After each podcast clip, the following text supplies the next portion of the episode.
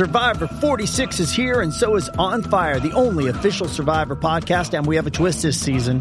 The winner of Survivor 45, Dee Valladares, will be joining us every week. We're going behind the scenes of the biggest moments, the how and the why things happen, and the strategy and analysis you can only get from someone like me, a Survivor winner. Listen to On Fire, the official Survivor podcast, wherever you get your podcast.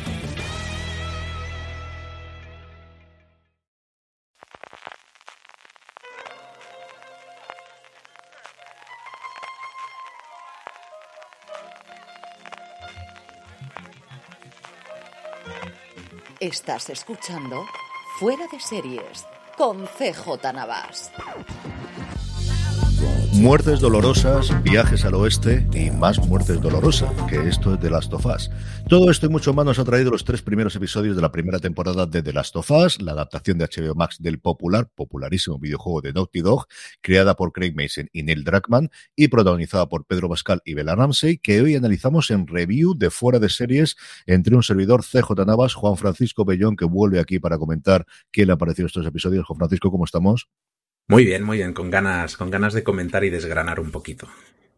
Y se me incorpora Jorge Navas, que no podía pasar esta oportunidad. Claro, el otro día me salía mal, pero digo, es que yo ni he jugado el videojuego, ni he visto los capítulos que, voy a salir a, contar, pero bueno, después de escuchar estos días, el otro día me dio una envidia terrible y digo, esto, este no me lo pierdo, este y los siguientes, no, aquí, aquí estoy sí o sí. Vamos a analizar, como os decimos, los tres primeros episodios aquí en review. Vamos a seguir un formato muy similar al que hemos seguido pues, en el universo Star Trek o recientemente en el universo Tolkien, analizando todos los eh, episodios. Vamos a hablar un poquito de noticias, porque tenemos noticias importantes y alguna tremendamente triste esta semana, precisamente del universo de The Last of Us. Vamos a hablar después con spoilers. Adelante, vamos y anticipamos. Yo creo que todo el mundo que esté aquí ya sabe que con spoilers, pero si no, lo avisamos desde ya. Con spoilers, los tres primeros episodios. Yo creo que podemos hacer los dos primeros de golpe y luego comentar el tercero, que a mí me parece el mejor de la serie y ya estamos viendo lo que opina todo el mundo. Luego veremos lo que sale de aquí. Hablaremos evidentemente también de cuáles son las teorías para el futuro de lo que esperamos del resto de la serie. Leeremos comentarios, que ya nos han llegado varios a través de ese razones para ver que hicimos entre Juan Francisco y yo hace un tiempo que tenéis disponibles también en este mismo programa hace eh, un par de semanas antes de que se estrenase la serie. Y vamos con todo eso, Jorge, como os decía, con la noticia, yo creo que menos noticiosa de los últimos tiempos, que es que está renovada por una segunda temporada ya confirmada por HBO Max de las tofas.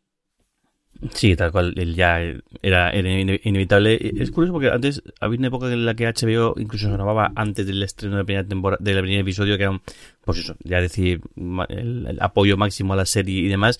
Esta vez han esperado dos episodios, casi, casi el tercero, yo creo que ha sido el, viernes, si no me equivoco, es decir, 48 horas antes del, de la emisión del tercer episodio, han dado ya el visto bueno, bueno, han dado, han dado a algo que yo imagino que también estará en, marcha, más que... Yo estaba totalmente convencido de que estaban trabajando en ello, y por cierto, y aquí quería preguntarte yo, dijo Francisco, que tú has jugado el segundo, mm, yo le oía a Amazing, pensaba que era en el podcast oficial, pero lo he vuelto a escuchar esta semana y no es así, sino en una entrevista que hizo con Peter Kafka en Recode, justo en el último minutito, en el que avanzaba que ellos no ven, tanto él como Dragman, no ven una serie infinita de 10, 12, 15 temporadas o incluso 8, pero sí que si adaptan el segundo videojuego y esa es su intención, ven que se puede desarrollar o que necesitarían más de una temporada para desarrollarlos. ¿Tú también coincides con esto, tú que has jugado el segundo? Sí, sí, totalmente. Es que además el segundo juego es eh, como larguísimo. Ya no solo largo, es todo lo que cuenta. Es que tiene. Si aquí hay chicha para sacar episodios como el del tercero, en el segundo hay, vamos, para, para aburrir un poquito más. Y yo solo pido una cosa: que nadie busque de qué va el segundo. No, no lo hagáis, ¿eh? Porque es que no vais a seguir viendo a lo mejor ni el primero. Yo algún spoiler me he comido ya de cómo funciona la segunda. Eso sí, tengo que hacerme con la Play 5, que Juan Francisco está haciendo su labor del señor, de mandarme todas las ofertas. ahí pico pala, pico pala. todos los sitios. Es, es como Pedro andar en, una cosa más. Desde al final de cuánto me cuesta la pasta y ya está. Pero tengo que jugarlo, ¿no? Yo si veo una oferta, te la, te la mando. Y luego, Jorge, la nota triste del día es que se nos ha ido Annie Wetching de una forma totalmente inoperada. La última vez que la vimos en pantalla fue interpretando precisamente a la Reina Borges en la segunda temporada de Picard, pero es que fue la actriz que no solamente ponía la voz a Tess, porque al final, y yo creo que también nos habla de Juan Francisco de esto, es que los personajes o las, los actores en The Last of Us no solo ponían las voces, sino que además sus movimientos fueron captados y hay un montón de imágenes que se pueden ver en YouTube de cómo se hacía con esos puntos de luz en la adaptación para luego poder meterlos dentro del videojuego.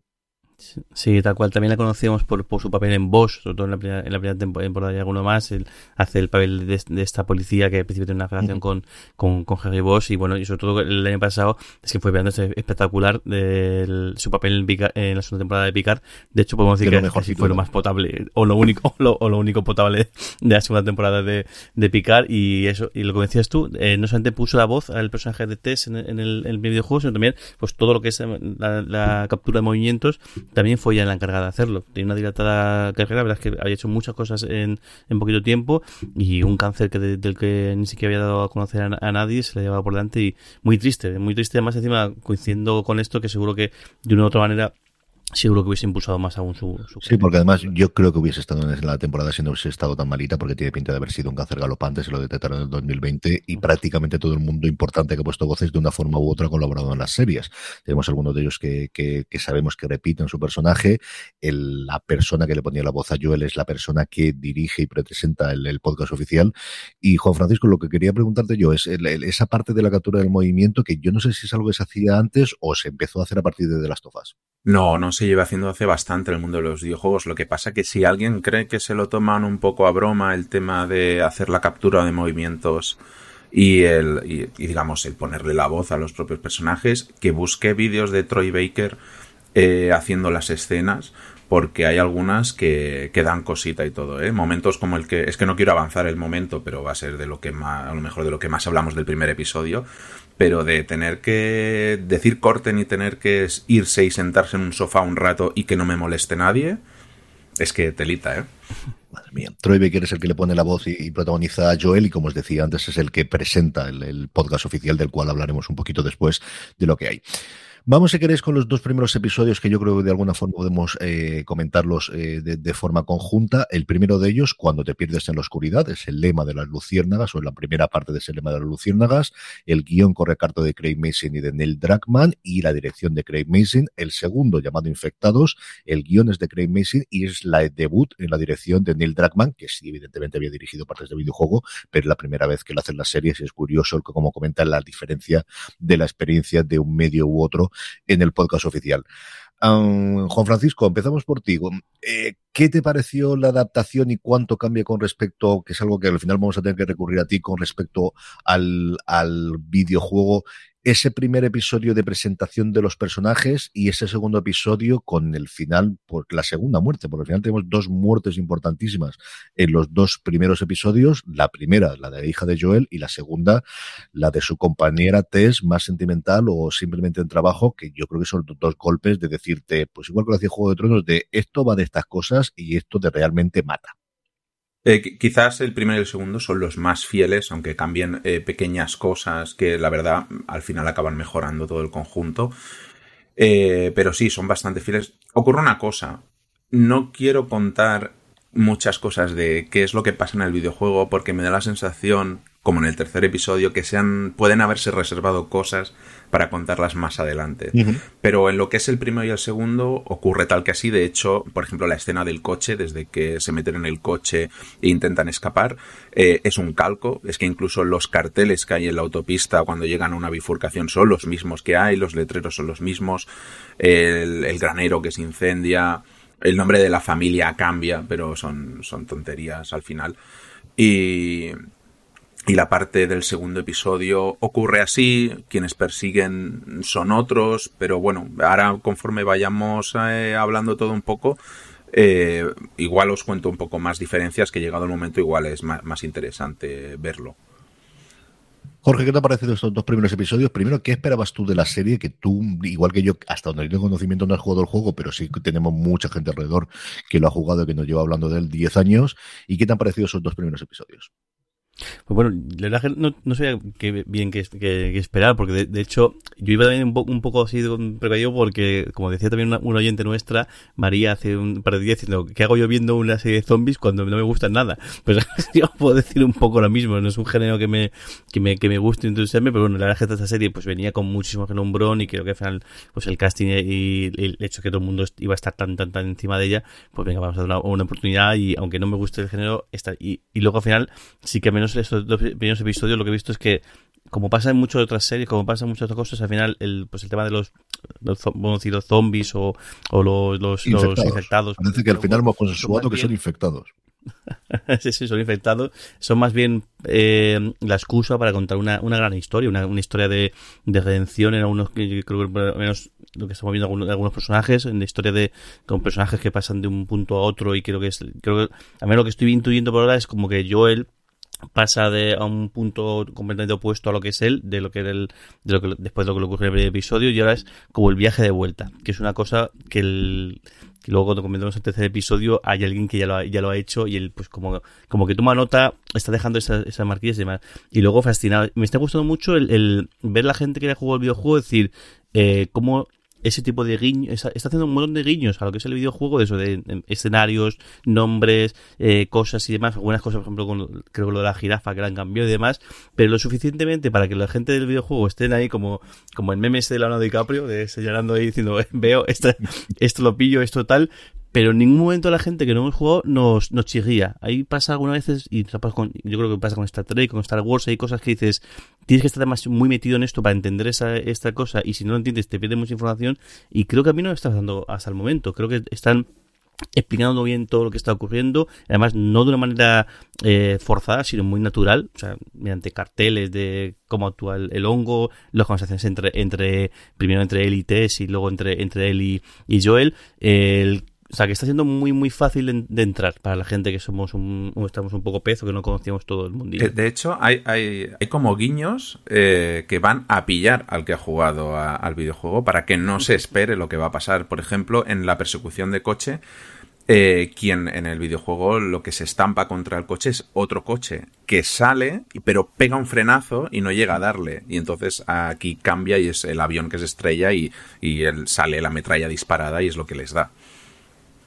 Yo sobre lo que decía Jorge, yo creo que, que uno de los momentos, sí tiene momentos maravillosos los dos primeros episodios, aunque luego el tercero es lo que es y hay partes que se me acaban y además es que lo voy a hacer un mes y pico, o sea que quieras que no, algo se me olvida.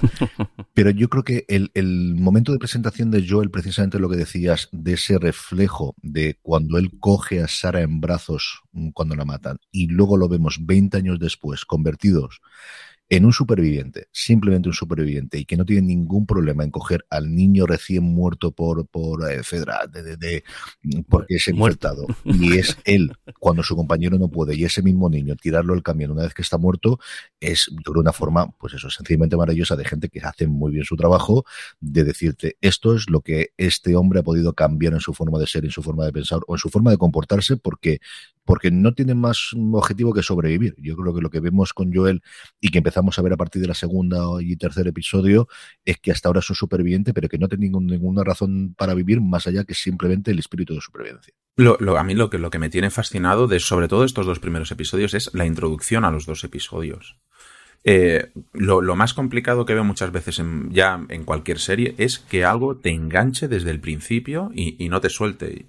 Y aquí, sin, y aquí crean esas escenas, primero, en el primer episodio, eh, con la escena del plato de televisión, con los dos expertos científicos, y cómo juegan con la parte emocional y la racional del propio espectador, eh, cogiendo lo que todos sabemos que ha ocurrido con la pandemia, que es algo que puede volver a ocurrir, pero eh, con datos reales, porque lo que aportan realmente son datos reales. Y si alguien cree que se están inventando algo de cómo actúan los hongos y demás, en Netflix hay un documental que es Fantastic Fungi, que es maravilloso y en los primeros cinco minutos ya te deja un poco, te, explica todo lo que pasa con el hongo en la serie, te lo explican en los primeros cinco minutos de, del documental y, y es fascinante. Hay un pequeño salto de fe, como eso de que el, hongo se puede adaptar a, las altas temperaturas, que dices, bueno, se puede acostumbrar a la del cuerpo, pero ostras, sobrevivir a 100, 200 grados en el horno ya es adaptarse mucho. A mí me encanta esa primera, de hecho a mí me enganchó desde el principio. O sea, yo no esperaba para nada eso, había visto, yo creo hace un montón de tiempo la introducción del videojuego, que es mucho más periodística de cómo se ha expandido todo y que de hecho ellos mismos comentaban que esa era la idea original que tenían, que Mason había escrito esta escena, que se la presentó a Dragman inicialmente, que el Dragman le dijo que no y que al final la acabaron rodando como tres o cuatro semanas antes de terminar el rodaje. O sea que fue una cosa de última hora y como otras muchas cosas creo que les ha salido muy bien. Y esa es muy importante y además tiene actores que a mí me, me gustan muchísimo, pero es que la segunda de Yakarta, con ese final diciendo bombardearlos. No hay más solución que bombardearlos, es del arte, la, vamos, la, la sangre desde el principio, Jorge.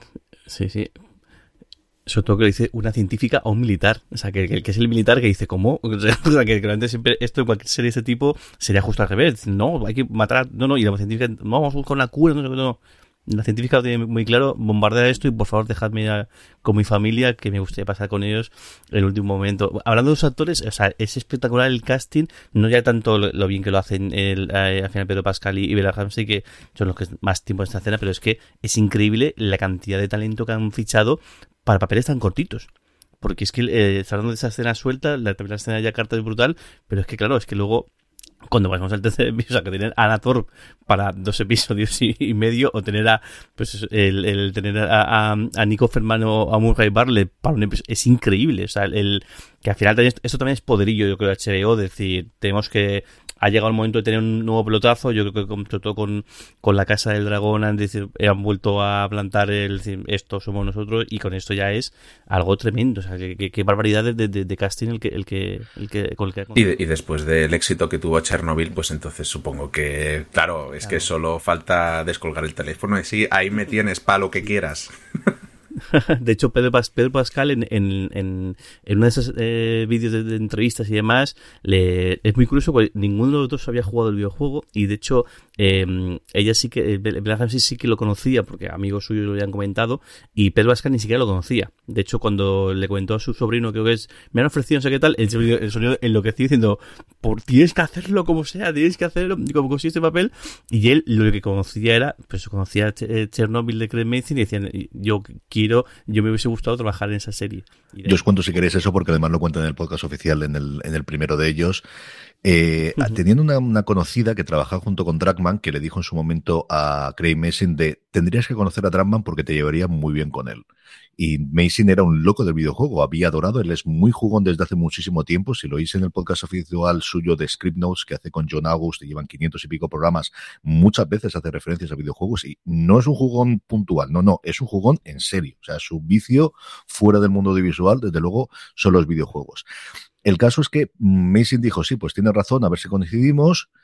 A él en el interín se le acerca Sony y le dice, queremos que hagas alguna serie después del exitazo de Chernobyl. Sony le da un listazo, Missy lo mira y dice, oye, que aquí no está de las tofas. Dice, no, es que la tiene Dragman y no podemos hacer nada. Bueno, pues entonces no me interesa, gracias.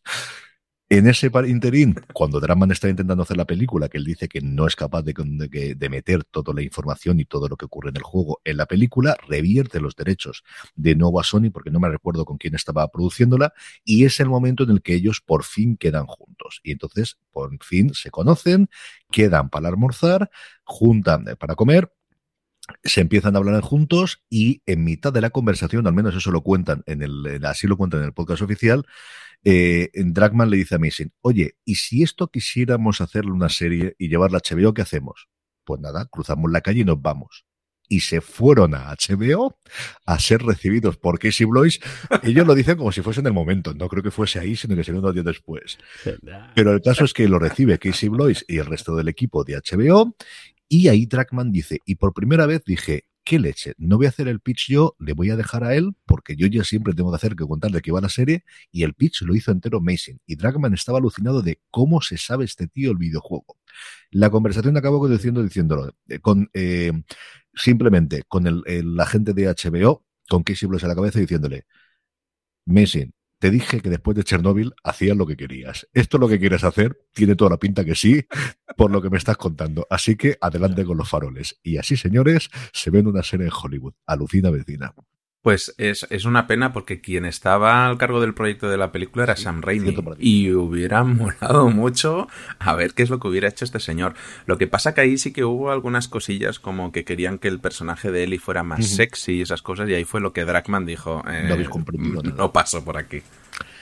Hablemos precisamente de él y del, personaje que al final presenta, nos presentan al final del, primer episodio y esa fue una decisión de HBO.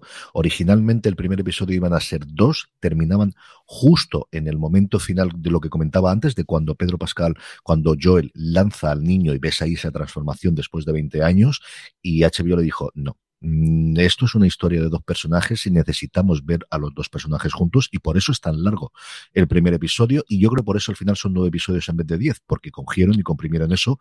Y esa Eli eh, Jorge que se nos presenta no como una niña desvalida de 14 años. No, no. Esto tiene mucho más que ver con el personaje de Bella Ramsey que vimos en Juego de Tronos que la niña típica que tiene que defender al protector que podríamos entender en cualquier otra serie. En cualquier sí, de hecho, tiene la peculiaridad y, y Tess se lo deja caer a Joel eh, en alguna ocasión el, con la, particularidad de que es una niña nacida después de, las, de, las, del, de la pandemia, con todo lo que ello conlleva y con todo lo que... Y bueno, y de momento sabemos poquito.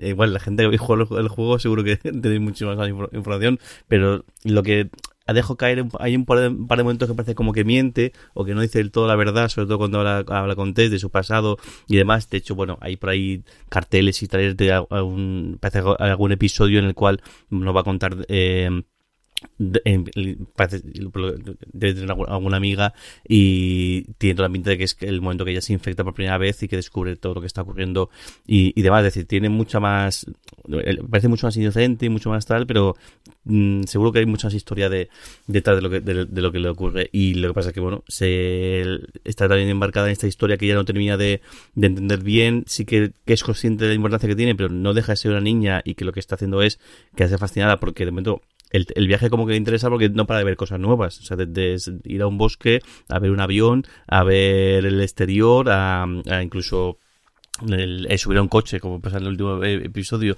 pero hay detalles el que, que tiene que sí que, bueno, que y además eso, que, que la asociación que tiene con, llevar un arma, sí o sí, a ver que le dejen, por favor, llevar una, una pistola, pues bueno, no es tan tan inocente como, como, como, como menos a priori podríamos pensar que, que es, y bueno, y de hecho, pues el nivel de vacile que le echa a, las a las luciérnagas y luego el, la frase que le suelta en al inicio del tercer episodio eh, porque ya está un poco está de que esté cabreado yo él con ella porque parece como que le esté culpando la muerte de Tess eh, demuestra que tiene carácter y que tiene que no es una niña desvalida ni mucho menos no no eh, que además con la lengua tan larga que tiene si fuera vuestra hija le lavabais la boca con jabón eso ya ya os lo aseguro y, y, es una pena porque en, en, el juego una de las cosas más chulas cuando llegaban al pueblo de Vir, por ejemplo, era los piques que tenían entre ellos dos. Y eso es algo que, que se pierde, pero creo que en favor de algo mejor. Lo, lo guay de los dos primeros episodios es la relación entre ellos dos, que al final van a ser los grandes protagonistas, y cómo esas pequeñas conversaciones que van teniendo y poco a poco vemos como un Joel que está totalmente cerrado, que ha sufrido lo más insufrible de, del mundo para él y, está aparte de, de la sociedad de, una manera más eh, metafórica. Eh, y como ella, poco a poco, con esas preguntas de, oye, ¿qué era de tu vida? Eh, ¿Cómo se fue todo esto a la mierda? ¿Qué pasó con las ciudades? Y poco a poco, él muy reacio a hablar con ella, pero poco a poco cómo se va soltando y ella se lo va ganando poquito a poco. Y, y, y ese frote-frote de, de de conversaciones eh, va dando sus frutos que se empiezan a ver en el tercer episodio, esas miradas, esa eh, Joel mirarse el reloj eh, que se quedó roto cuando murió su hija y acordarse de ella cuando está hablando con Ellie, ese momento en la azotea en el segundo episodio que, que, es un momento muy bonito de una escena preciosa de, de toda la ciudad entera y del ayuntamiento de Boston ahí en medio, que que lo que iremos viendo es que de las dos de las tofas aunque sea esa serie que que por un lado es tenebrosa, es dantesca y que da miedo, tiene esos momentos de luz y de belleza y, y de cariño que es un poco un poquito de lo, de lo que va la serie y, y al menos a mí es lo que más me, me, toca un poquillo la patata, esos pequeños momentos de, luz y, y de cariño. A mí hay la escena en la que yo creo que, que se forja esa, ese cariño, esa admiración, ese seguimiento, ese esta es la persona que me puede llevar, es cuando lo ven machacar a la gente, al policía. Y además ahí vemos, porque tenemos un flashback y tenemos un flashback real, porque nos metemos en la cabeza de Joel viendo o recordando lo que le ocurrió en su momento a Sara y cómo mata a puñetazos a un policía y la reacción, en vez de ser la que tuvo Sara cuando mató a su vecina con el, con el machete, que lo recordar, o con, con lo que fue a la vecina que de repente, que iba así de ruedas y que de repente y que de repente es reactiva gracias al, al, hongo, que es pues la típica de una niña de 14 años que ve que su padre de repente ha matado a alguien justo delante de ella, que es de horror, de terror. Eli no tiene eso. Eli lo que tiene es admiración. Eli lo que tiene es, este es la persona que yo estaba buscando para, para lo que sea. Al menos para pegarme a él. Ya veremos dónde tengo que ir o qué es lo que tengo que hacer. Pero nos demuestra que eso, que, que, que no es la hija que él perdió, que es otro tipo de persona totalmente distinta y que a partir de aquí la relación va a ser muy distinta porque es una niña que quiere un cuchillo hasta que consigue tener una pistola. O sea, que no nos engañemos que esta es la Eli que estamos viendo por muchos 14 años que tenga. Hablemos un poquito de Tess. Eh, Jorge, ¿esperabas tú eh, que este iba a ser el final de Tess? ¿Esperaban más tiempo con Anator? Eh, ¿Y qué te ha parecido el personaje? Yo esperaba un poquito más, porque por eso, pero al final por la entidad que, que tiene que tiene Anator, más que más que otra otra otra cosa.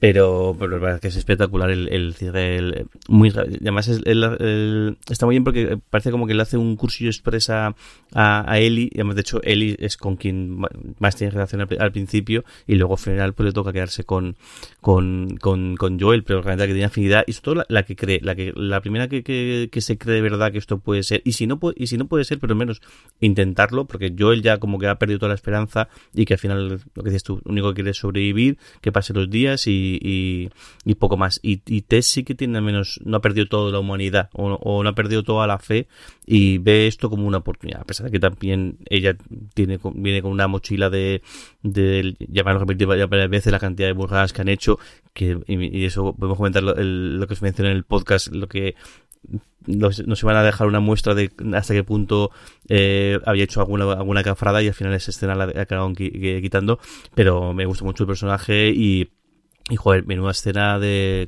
cómo muere y cómo se sacrifica y menuda escena se han dejado ahí en, el momento que, que, fallece. Sí, yo es eh, quizá la escena que más miedo me, me ha dado en, muchísimo tiempo, ya no solo por el asco, es que da miedo.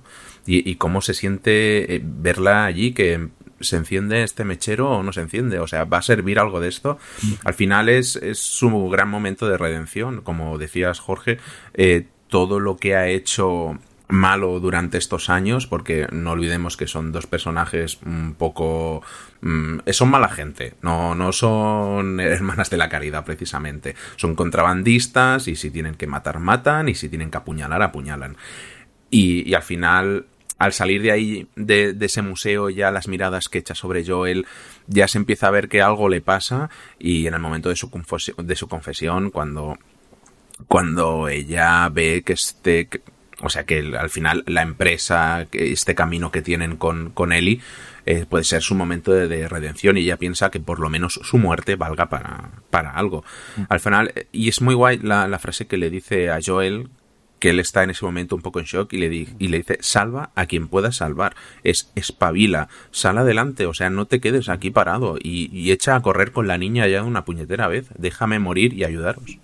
Es, es espectacular. Y qué barbaridad lo que le dice, lo de no te he pedido nada nunca, ni siquiera sentir lo mismo que siento yo, es una pasada.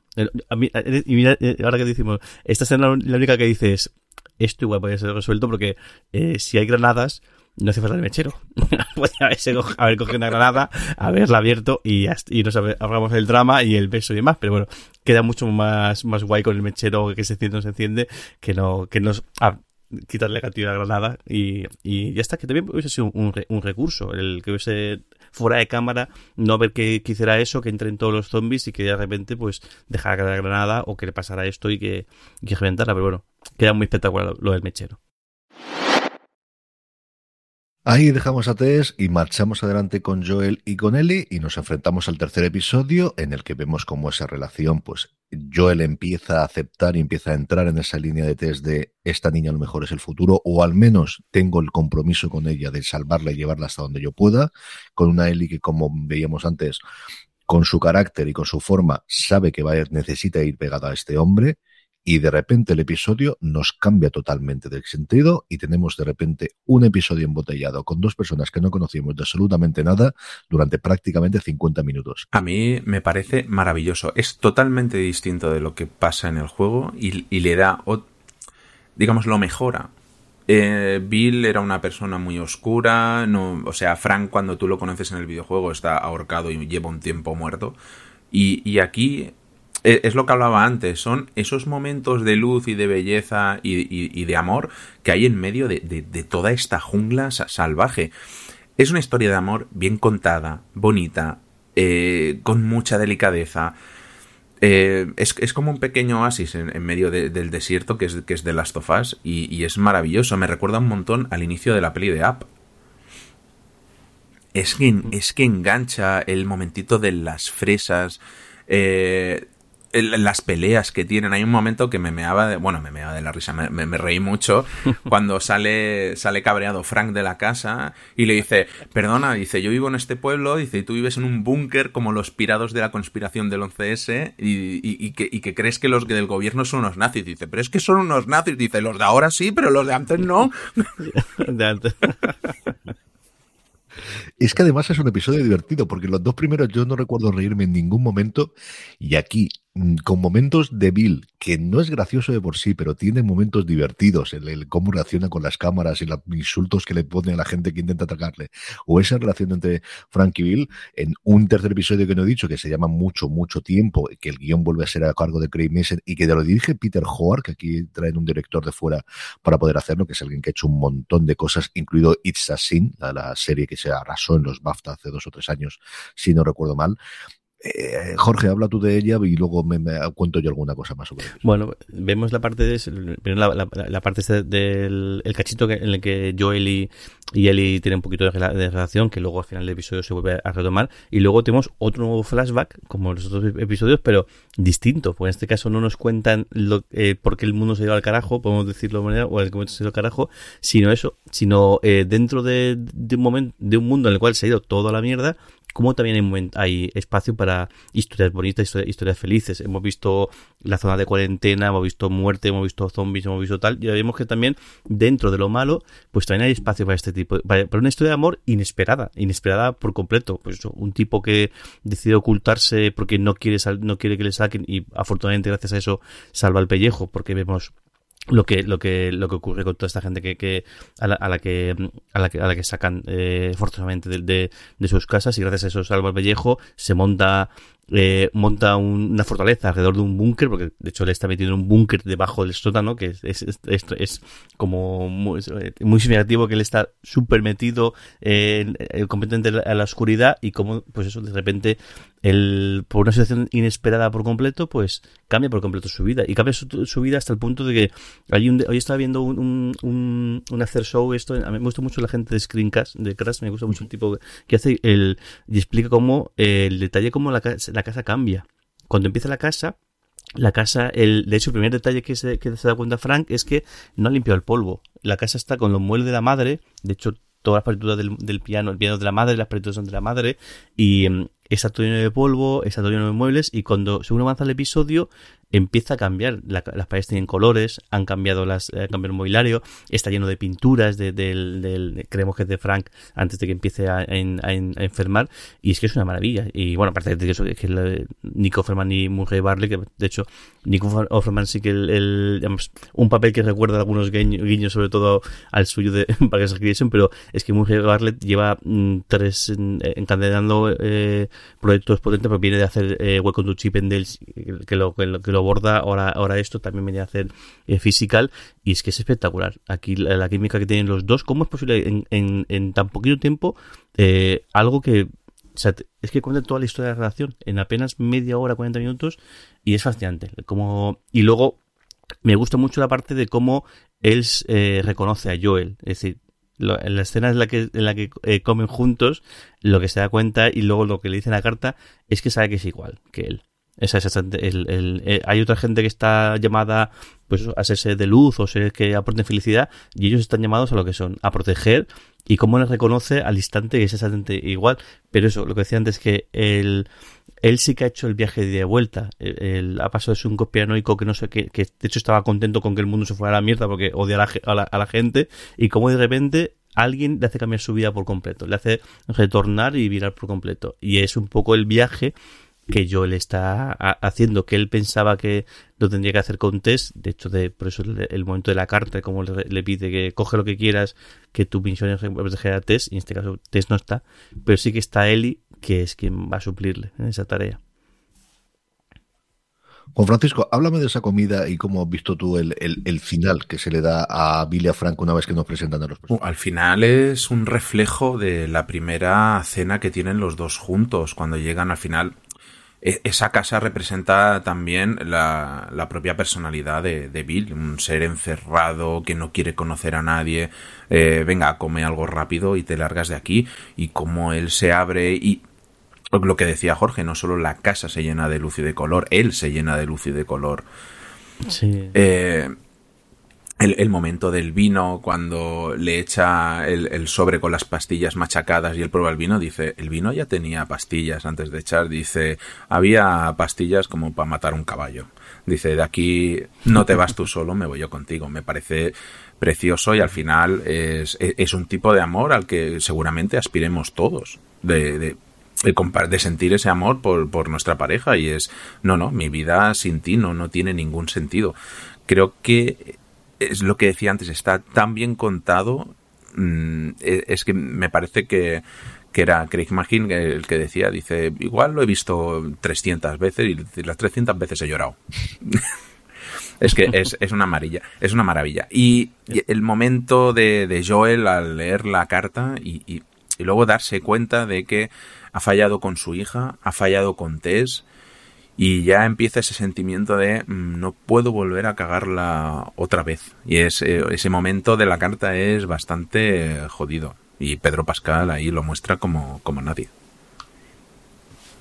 Sí, y por fin tenemos batería y por fin tenemos mm, eh, furgoneta, que, o, coche en este caso, vamos, eh, camioneta, que al final es lo que buscamos, porque empecemos, a, recordemos que todo esto lo que tiene que hacer Joel es llevarla hasta un sitio, pero que allí no estaban las luciérnagas porque la habían totalmente arrasado los eh, infectados y ahora la llevaremos a otro sitio porque lo único que quiere es saber cómo está su hermano, del cual no tenemos pistas porque antes se comunicaban por radio y lleva semanas sin saber absolutamente nada de y por eso emprende el viaje al que se incorpora de mochila, bueno, parece que remunerada inicialmente, eh, Eli después de que hable con la jefa de las Luciérnagas inicialmente en Boston, que de ahí venimos hace ya dos episodios, que no se nos pase esa parte y ahí parece que se va a desarrollar el siguiente o la siguiente trama durante los nueve episodios, los seis que nos quedan de esta primera temporada. Momentos, eh, hemos nombrado muchos buenos momentos de los tres primeros episodios, pero Jorge, ¿alguno en concreto que se te haya quedado, alguna frase, que hay unas cuantas memorables en los tres episodios o momentos que te hayan gustado especialmente? Hay mucho, uno que no, hemos comentado este episodio, el momento de, de Ellie que baja al, al, al, y se encuentra ahí a un infectado y se lo carga, o sea, es bastante bestia, decir, como otra demuestra que tiene muchas tablas del, o tiene mucho más bagaje del, que pensamos. Él llega ahí, se da cuenta que no puede hacerle nada, que está el por bicho ahí a punto de morir y coge, no solamente primero es, escarba a ver qué tal, sino que luego se lo carga. Me parece que dice mucho, mucho de ella. Y luego me gusta mucho en este episodio, decimos, es el, símil ese que, hacíamos de cómo el personaje Nico Ferman empieza metido en un subterráneo, en un búnker bajo un sótano y acaba incluso con una ventana abierta. O sea, me parece que ese símil es buen bonito. El, su último día lo hace en, en, un, dormitorio con la ventana abierta. Él, juega mucho con el tema de la luz. En el, primer episodio siempre Eli siempre está en la luz cuando la primera escena que vemos a, vemos a Ellie, Ellie está encadenada pero está dentro de la habitación y ella está justo, la única luz que entra entra ahí. En el segundo episodio cuando empieza eh, eh, tanto Tess como Joel están ahí agazapados porque creen que se va a convertir en, en, en, un momento a otro y ese me gusta la luz. El cómo tratan ese tipo eh, de... hay, hay, una serie de cosas que, siguen que no sé si también serán igual el, el videojuego. Uno es la luz, otro es el tiempo el, la cantidad de relojes que hay, el, ya no solamente el reloj que lleva Joel, sino el hecho del primer episodio estar plagado de, relojes, y en ese tercer episodio, eh, el Eli se carga el reloj de Cuco que también lo que parece indicar como que ella es la que puede hacer cambiar la cosa y, sobre todo también que en esa casa el tiempo se ha parado, en, el, tiempo ya ha, parado por completo y ahí es un tema recurrente. Hay una, serie de ítems, aparte de, la mariposa que se ve muchas veces a, se identifica con, con él y también con con Sara hay una serie de cosas que me gusta mucho cómo lo están hilando, cómo lo están dejando caer esos detallitos a lo largo de la serie. Y luego lo otro que me gustaría destacar muchísimo es la música. Creo que lo de Gustavo Santaolalla, que de hecho viene a hacer la banda sonora de los, de los videojuegos. Y yo soy un fanático de, su obra desde que hizo de, motocicleta y luego que hizo 21 gramos. Eh, y es que además tiene un estilo que el momento que lo escuchas primera vez dices, es Gustavo Santolaya. Nadie trata las cuerdas, los instrumentos de cuerdas como, como lo hace él y creo que es que él encaja perfectamente. Él acompaña en los momentos del... La, melodía que tiene tan tan tan lúgubre, podemos decir, o, tan triste, es que aquí viene a la perfección. Y creo que es de destacar. Yo me alegro un montón cuando eh, leí la noticia de que se va a encargar de él y aparte de la intro que, ya de por sí es, es, bastante espectacular, pero es que lo bien que acompaña toda la, serie, eh, chapo, de 10, como el resto de la serie, vamos. Un señor ganador de dos Oscars por algo, así que quieras que no, pues mira, esto es lo que hay. Juan Francisco, momentos, circunstancias, frases, momentos que te hayan gustado. Yo, frases, sobre todo la, la que he comentado que Tess le, le dice a Joel, eh, momentos, hay algunos que se te quedan en la retina con, cuando ves cómo actúa toda esa manada en la muerte de Tess. Eh, da, da miedo cómo se comunica toda la red de zarcillos o cómo tiene, tiene otro nombre científico ahora no me acuerdo cuál es pero zarcillo es como el más eh, que está calando y momentos que se te quedan en la retina yo no vuelvo a ver yo ahora voy al mercado y una vieja hace un gesto raro y, lo primero que busco es algo grande para darle la cabeza. qué miedo, qué miedo el momento en el primer episodio con la, con la hija de Joel cuando está en casa de los vecinos y esa vieja empieza a hacer cosas raras con la cara. Me cago en la leche. Por cierto, que, bien está hecho, que, no me he dado cuenta al principio, pero luego viendo los, los, los shows que han hecho varios sitios, el tema de cómo, cómo llega la infección. Que en el segundo episodio dejan caer un poco, viene de la fábrica de, harinas y todo viene de, eso, de, de, la, de la harina, que es justo lo, que está dando, de comer a la mujer mayor eh, cuando empieza el primer episodio. Joel está a punto de, de, comerse unas tortitas o de hacer tortitas y justo eh, el pasa, le llaman por teléfono, entonces se, o se, se, libra por segundos de, de, infectarse y luego tiene o sea, ese tipo de... Y que al final lo que le cuenta Joel a Ellie en el tercer episodio, que también está muy bien, eh, como Ellie le han contado una cosa a Fedra, porque Fedra lo que se dedica es a mentir, intentar eh, pues, hacer lo que, lo que está haciendo y como él le cuenta la verdad y, y ahí empieza a saltar los, los, los cabos y está muy bien tirado, ¿eh? Muy, muy, muy bien tirado eso, el, cómo se han librado varias veces de, de desinfección. Y yo, es que claro, yo al, haber jugado los videojuegos lo tengo tan visto, pero el momento de la muerte de, de Sara es, es desgarrador. Y además es un calco de la escena, de planos, de miradas y de todo con el videojuego. O sea, hay, hay cero cambios. Es, es, es, una pasada. Yo iba a ello. Yo no por esperada, porque sabía que ocurría y porque al final, pues el póster es un spoiler en sí mismo. Es decir, es que ves a dos personas y, es lo que ocurre, ¿no? Y, mm, y ninguna de ellas era Sara. No por esperada llega a ser menos. Y luego ese segundo momento con el flashback en el segundo episodio, en, al final del primer episodio de, que hemos comentado sobre, sobre él y, y la reacción distinta de él y a mí esa me fascinó. En el segundo, yo creo que la relación que tienen entre Tess y Joel y el momento que comentan, pero sobre todo el momento del beso. O sea, es aterrador, pero es precioso. Es que es muy bonita la escena, es que estéticamente es bonita y yo comprendo que tiene que gustar de este tipo de cosas y hay gente a la que repugnará. A mí me pareció el momento de si Tess sale huyendo o sale corriendo, lo hubiesen devorado, lo hubiesen comido. Pero la sensación que tienes ahí en medio es que la aceptan, y vente al grupo, que al final es que es una más de esta colonia, de una colonia general en el que parece que coincidimos o que tenemos una inteligencia compartida, porque eso parece que es lo que nos está dando a entender que todos estos infectados tienen una conciencia común. Y lo que hace él simplemente es abrazarla y atraerla, que no deja de ser otra muestra de amor. Y en el tercero prácticamente todo el episodio, pero la escena de las fresas, que le hemos comentado por encima, es que es ese momento de, de, de, mm. de esa y una que no hemos comentado y que pasamos, que es el momento en el que vemos el sentido que tiene Bill de protector cuando atacan. Y es el momento en el que Frank, que siempre lleva la voz cantante, que al final es el que empuja a Bill para hacer cosas nuevas, empuja para hacer algo distinto, para que salgamos, para que tengamos amigos, para que tengamos cenas y tal, sabe de, y ahora es su momento. Y yo le tengo, lo que tengo que hacer es cuidarle cuando le han herido, pero si alguien nos va a sacar de aquí es él. Y ese momento de Bill de tomar el mando de ahora me toca a mí y esto es para lo que he nacido que vuelve a repetirle cuando se suicida al final de es que yo nací para protegerte, yo estaba para protegerte, si era otro antes, mm. tuve una segunda vida y a día de hoy no tiene mi vida más sentido mm, porque, es decir, mi guardia ha terminado, muy de Juego de Tronos, ¿no? De aquí, mi guardia ha terminado en el momento que tú has fallecido, porque yo lo que tenía, ese momento durísimo de yo no conocía lo que era el miedo hasta que te tenía, que te tuve a ti. Esa es una frase brutal, brutal, de, de Mason, que se especializa desde luego en hacer estas cosas. ¿Y cómo, ¿Y cómo le dice lo de llama a Joel? Cuando cree que va a morir por herida, diciendo, déjate, o sea, voy a morir, es lo que hay, ya está. Llama a Joel, porque sabe que, o sea, de hecho, Joel, cuando queda la primera vez, dice, la alambrada se ha hecho una mierda, te puedo conseguir más materia, más, no sé qué. Es decir, como Joel dice, te van, a, te van a atacar, y dice, el problema no va a ser ni los zombies, ni, ni Fedra que no va a venir, va a ser la gente, que los, los saqueadores que van a venir y demás. Y cómo tiene claro de eso, lo que decíamos antes, de cómo reconoce a Joel y sabe de qué está hablando porque se está viendo en el mismo espejo y sabe que Frank, el, si, él si fallece, él no va a poder sobrevivir. Dice, llama a Joel que te saque de aquí o que te, o que te o que te cuide porque es el que realmente va a poder hacer. Sobre el podcast oficial, que hemos hablado bastantes cosas, alguna anotación que tengo yo aquí para poder comentar. Del primer episodio, y es una frase que yo le he oído a Mason repetir en muchísimas, no solamente a Mason, sino también a Trackman, del tono y de, al final el tema que tiene la serie, dicen que, mm, o que cuando lo presentan, The Last of Us es una historia de amor y que eso no es bueno. Y además ahí el sinvergüenza hace una pausa dramática antes de decir, y eso no es bueno. Dice, porque el amor lo conquista todo y eso siempre trae problemas o eso puede traer problemas. Dice que el amor, especialmente el de un padre, es un amor primal, y eso crea violencia y que el amor no siempre es bueno. Y que eso lo vamos a ver a lo largo de la temporada, aunque ya lo hemos visto desde luego en estos episodios.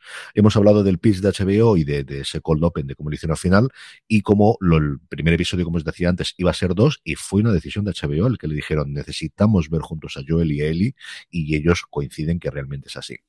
En el segundo, ellos comentan que la escena de Yakarta, originalmente lo que quería, lo, la quisieron hacer por mostrar que la pandemia era global, porque Dragman dice que en el videojuego siempre se centraban en Estados Unidos, y aquí lo que quería mostrar es que esto era totalmente general, que tenían idea de hacer algo en distintos países, pero que no nos dio el presupuesto, que cada vez que alguien me dice en una serie de HBO a mí me da la risa, pero bueno, en fin, no sé exactamente lo que querían hacer y lo que tenían, y luego, y esta sí es importante, y Jorge lo comentaba y lo, lo intuía, habían escrito una escena con Tess en la que contaban qué le había ocurrido a ella. Tess estaba casada con un hijo, los dos se infectan y ella mata al marido, pero no logra matar a su hijo no tiene la fuerza suficiente y lo que hace es encerrar al hijo en un sótano.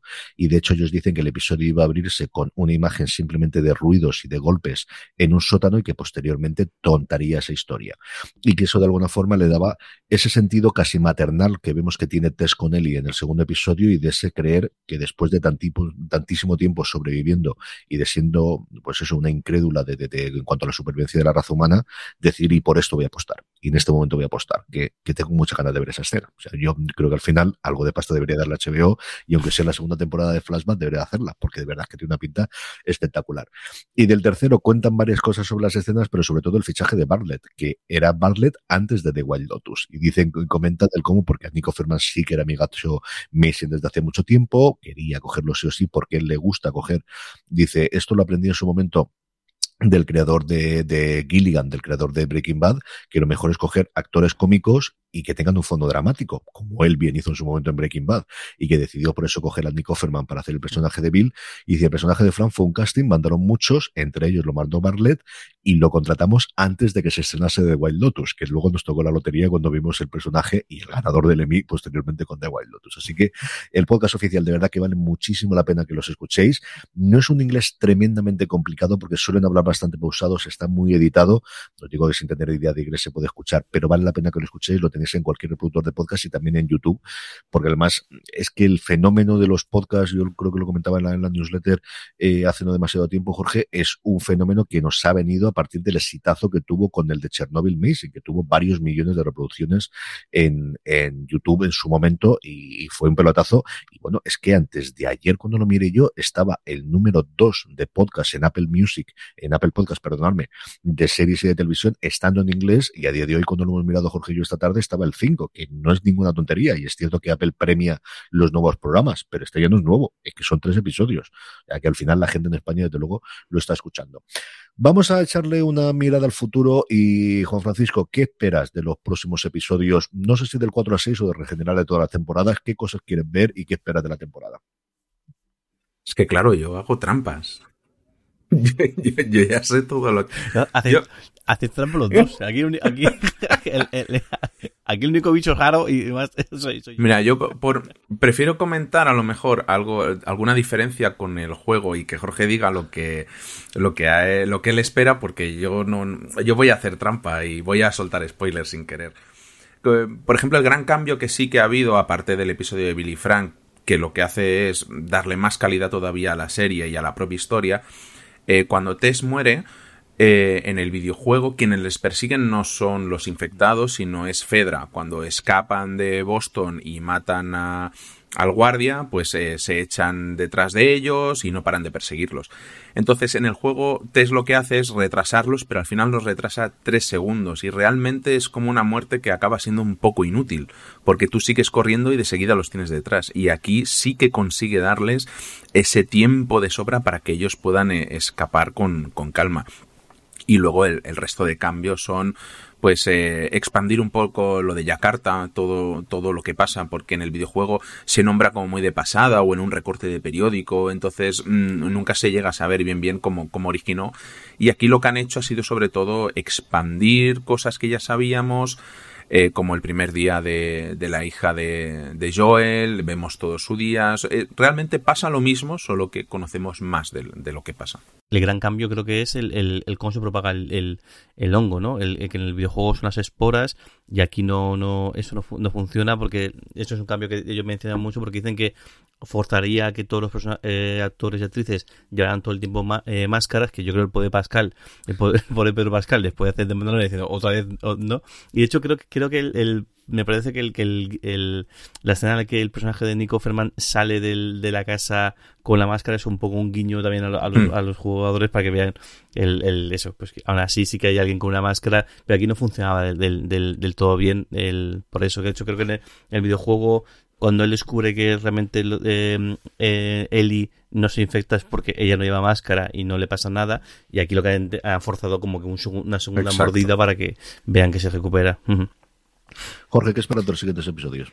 Pues eh, a ver qué ocurre en el. Bueno, luego, veremos el, el trailer, pero bueno, eh, parece que todo está encaminado que se juntan un poco la intención que tenía yo el inicial, que es la de la de ver eh, con su hermano, que, está preocupado por él, y casualidad que su hermano, como no se sabe si es. Dice, era, era miembro de Luciérnagas o, o es miembro de Luciérnagas, pues bueno, también le viene bien por, por, por, esa, eh, por esa parte. También imagino que en un momento dado he empezado a ponerse muy vertiginoso, porque lo curioso de este tercer episodio es que eh, es un episodio de bastante calma. Porque de hecho llegan él y, y, Joel, lo que decía eh, Juan hace un momento, mientras que en el videojuego tienen que salir corriendo porque Fedra les, les persigue, aquí no, aquí lo que les persiguen son, son los, los infectados, acaban todos arrasados y como que es un momento de calma, y ahora han cogido el coche, con lo cual pues eh, más seguridad, más velocidad y más otro, ya veremos el próximo episodio. Que, que lo, yo imagino que, que toda la parte de Fedra que hemos visto muy poquito, hemos visto solamente sí lo que se está que la, la luciérnagas luchan contra contra ellos y que sí que hemos visto esos detalles de cómo eh, el cargarse a críos el, que están infectados y, o, lo que ocurre al principio del, del, tercer episodio que nos cuentan. Pero creo que poco a poco también irán dejando más perlas de, de qué realmente qué está haciendo esta gente y que está actuando. Y luego también veremos el por qué lo hacen. También de alguna explicación de por qué se comporta como se comportan Vamos a ver cómo dice Jorge el tráiler del cuarto episodio, que es algo que tradicionalmente también tenemos en los distintos universos. Antes de eso, sí que recordaros, bueno, pues que nos podéis escribir y decirnos las teorías que tengáis o comentarios, que los podremos leer cuando analicemos dentro de tres episodios los siguientes, del cuarto al sexto, que nos podéis escribir siempre a podcast de series.com, escribirnos también por redes sociales, donde estamos en Twitter, en Facebook, en, TikTok, creo que también estamos, en Instagram y en Mastodon, que hemos entrado en Mastodon, somos mundos modernos, y nos podéis escribir. Yo estoy encantado. Me convenció Pedro Andar de entrar y estoy encantadísimo. Tengo la sensación de hace 10 años cuando estaba en Twitter. De verdad que estoy encantado con Mastodon. No lo más sencillo del mundo de entrar, pero al final tampoco es tan complicado y nos podéis escribir también por ahí. O evidentemente los comentarios en YouTube y en iVoox. Jorge, que de hecho tenemos un comentario que podemos leer. Sí, en, en nos dejó un comentario eh, vacío zono, decía, qué pepinazo el primer capítulo, para quienes hemos terminado varias veces ambas partes, si sigue esa línea es un bombazo de serie, me ha encantado. Pues sí, parece, parece que sí. ¿Vemos el tráiler, queridos? ¿Se apetece? Claro. Pues vamos para allá y ponemos el tráiler en 3, 2 o 1, ya. Oh, smells like burnt shit.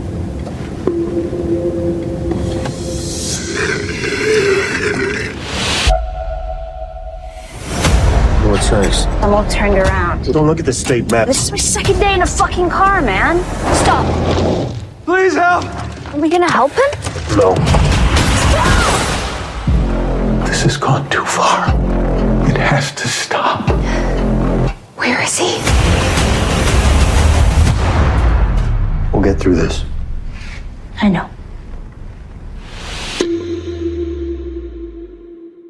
Que no nos quiere contar mucho más. Esto de parar con los coches no es buena idea. Esto no es buena idea. Jorge hablaba antes de eh, los actores invitados que han fichado y aquí tenemos a Megan Lilansky, que recientemente ha sido nominada y ha hecho, bueno, lleva haciendo un montón de cosas toda su vida de pero sobre todo recientemente ha estado en, en una de los grandes éxitos de Showtime, como ha sido Yellow Jackets y que tengo muchas ganas además de ver la segunda temporada. Qué buena pinta tiene este episodio. Que poco dura el coche, ¿no? que poco les ha durado el, el, rollo del, del, del, coche. No, aquí ni una alegría hacer esto, esto, esto por, por, gente. Bueno, parece que, que, que, ahora sí que otro, un episodio sí, sí que da acción y al ya a priori acción y más rollo con otros humanos, no con... Ya veremos si luego aparece algún infectado o no, pero bueno. A ver qué. Aquí todo dura poco, como los, eh, como los grandes actores invitados. Todos duran poco. Pues con esto terminamos este review que hemos hecho de los tres primeros episodios de, eh, de Last of Us. Volveremos para analizar del cuarto al sexto dentro de no demasiado tiempo. Dentro de nada arrancaremos, por cierto, también el universo Star Trek, que el día 17 vuelve eh, aquí en España, el 16 en Estados Unidos, el Star Trek Picard. Posiblemente, y bueno, si no posiblemente, de alguna forma lo haremos. La semana anterior haremos un análisis de lo que nos pareció la segunda eh, temporada, por recordarla ahora, a ver si le tenemos más cariño de cuando ocurrió, pero sobre todo de comentar los trailers, lo haremos en el universo Star Trek que también tenéis disponible para suscribiros y por supuesto estaremos todos los días con streaming en fuera de series y también con el repaso semanal eh, con Jorge y con Don Carlos. Don Juan Francisco Bellón, que ha sido un verdadero placer compartir contigo esta horita mal contada hablando un poquito más de, de Last of Us. El placer es todo mío y ya sabéis, buscad la luz. Jorge. Juan, Juan, eh, enseña la taza, que la he visto, he visto, he visto un par de veces y enseña que hacer un poco de publicidad. Jorge, y lo chula que ha quedado. conseguir esa taza tan chula que tiene Juan Francisco? Pues la tienda fuera de series, que bueno, que es la, la, tienda para grandes fans de, de, de, de, televisión. Y bueno, es una es la última incorporación que hemos hecho a la, a la tienda. Una es eso, una taza con el, con el símbolo de, la, de, las luciérnagas, con el interior en negro, la negra, que queda más molona que, que, toda, que toda en blanco. Y bueno, ahí la tenéis, eh, fuera de series.com barra tienda o, o fuera de series.com tal cual, ahí tenéis el enlace, ahí la podéis conseguir. Pues Jorge, Juan Francisco, muchísimas gracias a todos vosotros por escucharnos. Hasta el próximo programa. Mientras tanto, cuando te pierdas en la oscuridad, busca la luz.